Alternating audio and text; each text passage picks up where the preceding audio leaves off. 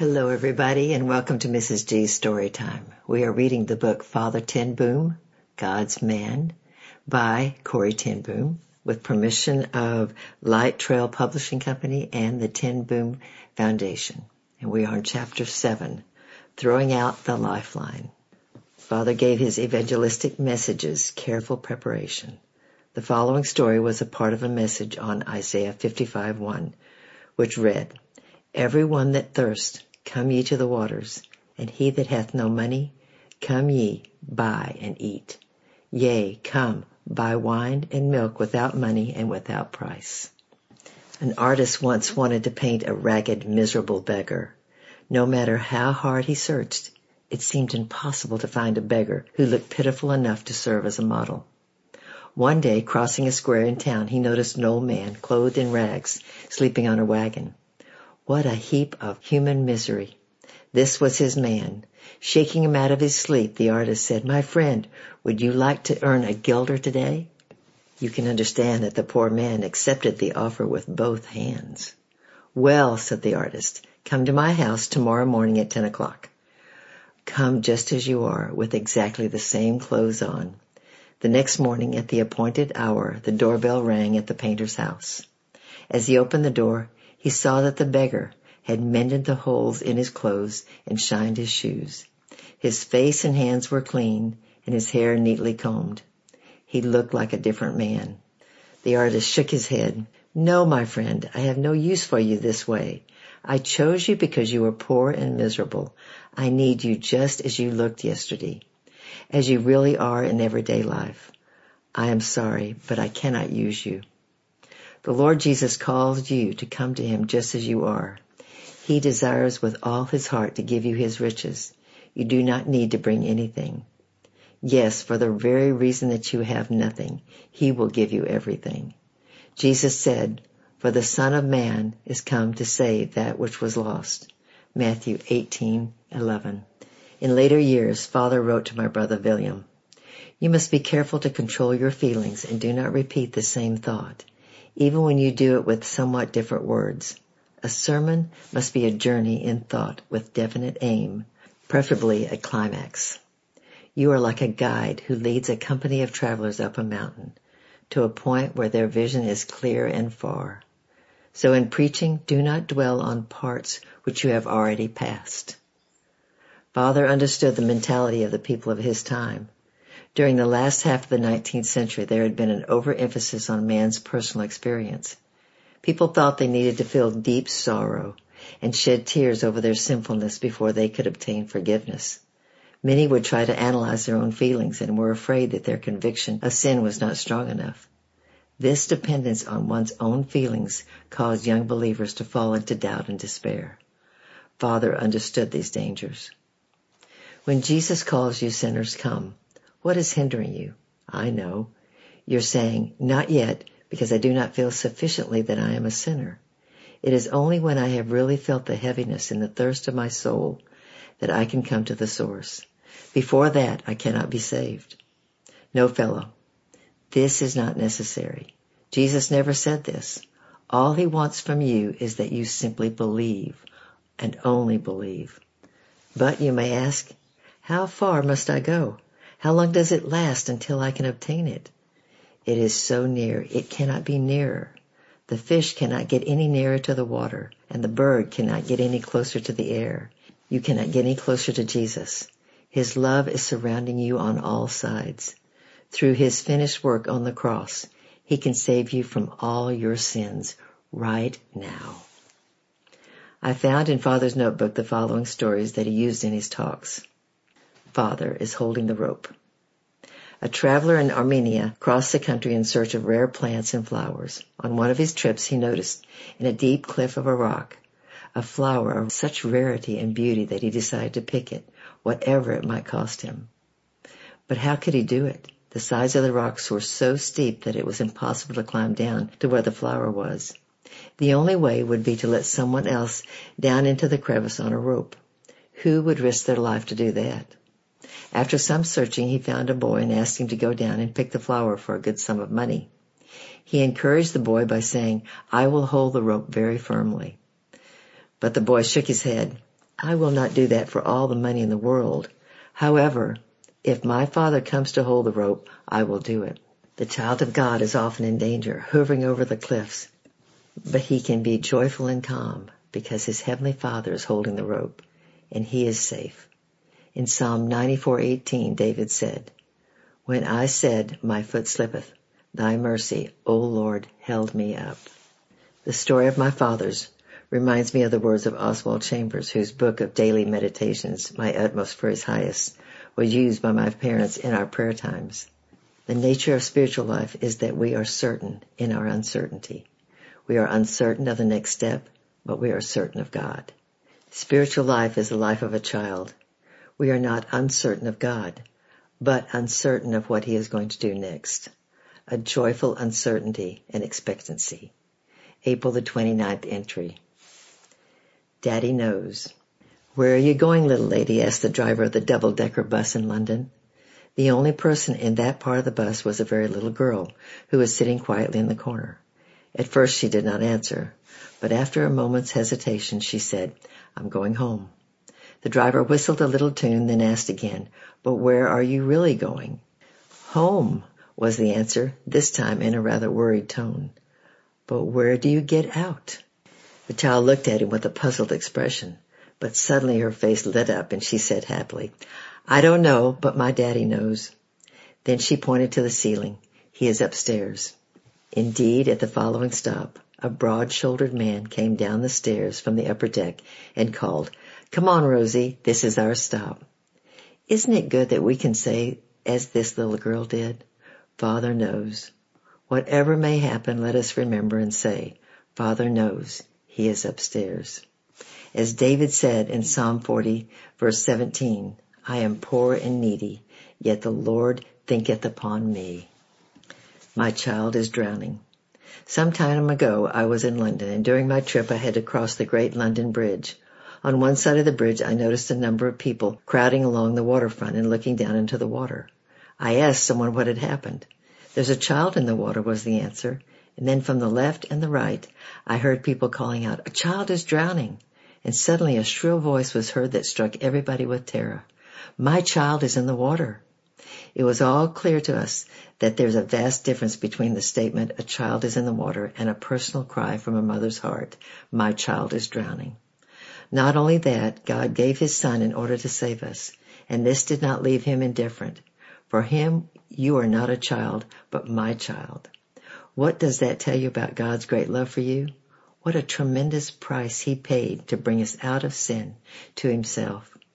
The Bible says in Romans 8:32, "He that spared not his own son, but delivered him up for us all, how shall he not with him so freely give us all things?" Father as an ambassador. Besides preaching himself, Father helped and encouraged others to do so. He was vitally interested in anyone who made the Lord Jesus known as a crucified and risen Savior. I found a letter that he wrote to Mother in 1889 when they were still living in Amsterdam. Last night, Anna and I were walking in the street and noticed a crowd gathering along one of the canals. As we got near, we saw that the subject of their curiosity was a man on crutches. He appeared to be a worker of the Midnight Mission, a work which tries to reach the prostitutes. We started to chat with him. Meanwhile, the prostitutes who were standing close by began to curse and scream in a terrible way. When they saw that we were standing with the missionary, they of course began to insult us too. We were honored, and in no small measure. Father was an excellent company. It was said of our Lord Jesus Christ that he was a friend of winebibbers and sinners.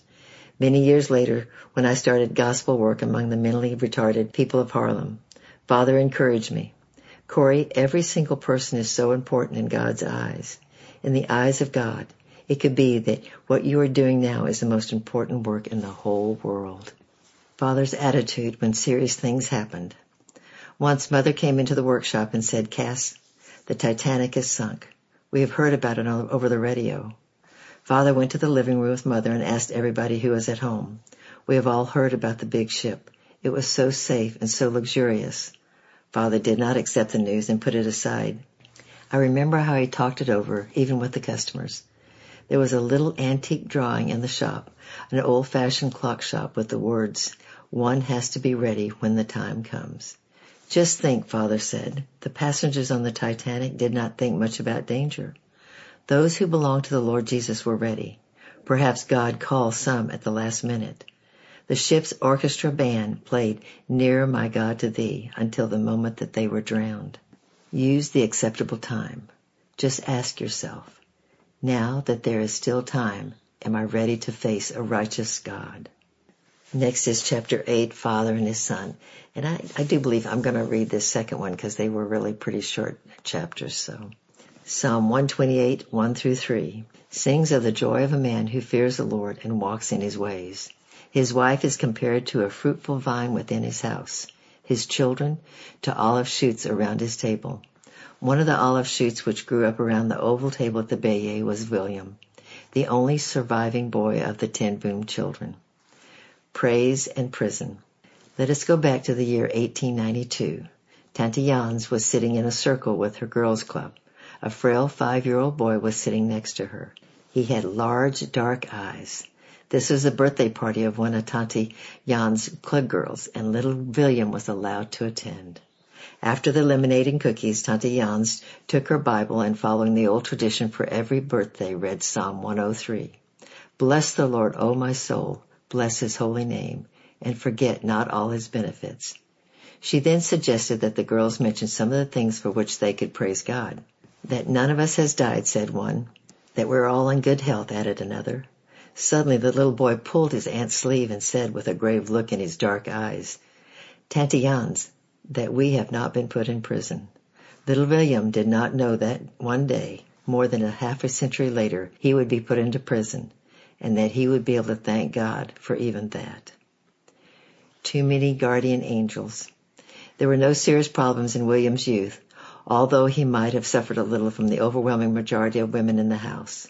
Besides his mother and his three sisters, there were three aunts, all doing their part to see that he grew up to be a good boy.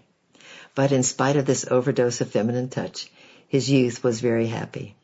There was no evidence of any real clashes between him and his father. On the contrary, there seems to have been a beautiful, harmonious relationship between them.